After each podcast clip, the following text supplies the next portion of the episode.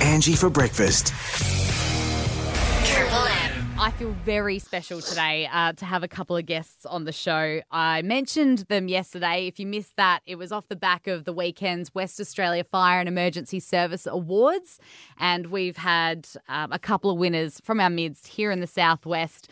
I'd love to introduce you to Glenys Malatesta from the Gelorup Bushfire Brigade. And also, we have Colin, who's not only the captain of the Brunswick Junction Volunteer Fire and Rescue Service, but also part of the Bunbury SES team that won for their vertical rescue teamwork. Guys, thanks so much for being on the show.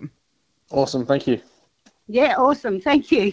So, Glenys, we spoke last year after the awards, and you guys have picked up the Murray Lang Bushfire Service Awards. You led a group of 11 Southwest volleys on deployment to Fitzroy Crossing.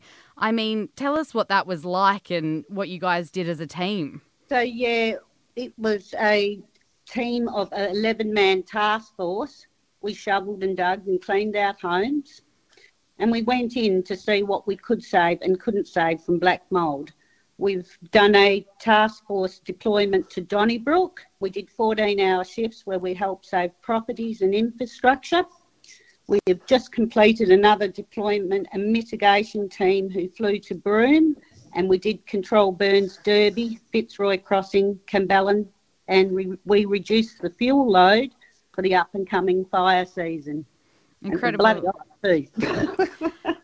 And Colin, you guys, um, with the State Emergency Service Team Achievement Award for the Southwest and Lower Southwest Vertical Rescue Team, and that was an awful situation in March. I mean, I know you guys would probably rather not have the award, but as it stands, what you guys did is truly remarkable.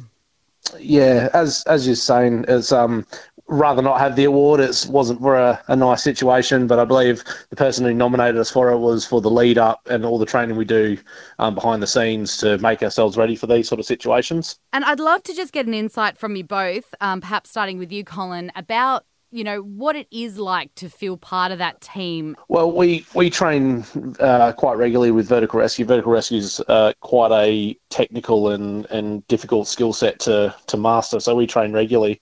Um, to have the team that we had turn out that day, uh, it gave me a bit of peace of mind that I had a, a, a well versed and competent team under me that I can working with the other team leader in the Margaret River area, um, Dave um, it allowed us to to focus on the job at hand, and, and we didn't have any issues with the team itself. It ran very very smoothly. Is there something special about you guys, or is it just that you you came across the idea of, of volunteering and becoming parts of these teams that got you to step up and now quite literally be the heroes that you are, or you know, is it is it something about you guys specifically? And and be honest with me because I think it's um I think it's really good when people kind of share the why behind what you do? Um, I don't. I don't particularly feel special. I don't. I don't believe we're better than any other person in the community. It's just we've got the ability to be able to help out where we can. Some people. Some people can't do it. Some people can't go and see the things that we see. Um, some people can't put in the time and the effort for the training. So, the people that can do it, um, we we don't believe we're special. We don't believe we're better than anyone. Um, we just, I guess, we've got the heart to to go the extra mile. And Glenys? Yeah, to me, I get pride and passion out of it, but most of all, friendships and a sense of achievement. It also gives us confidence, satisfaction, skill sets, and we also learn new skill sets. And average people are all doing good stuff.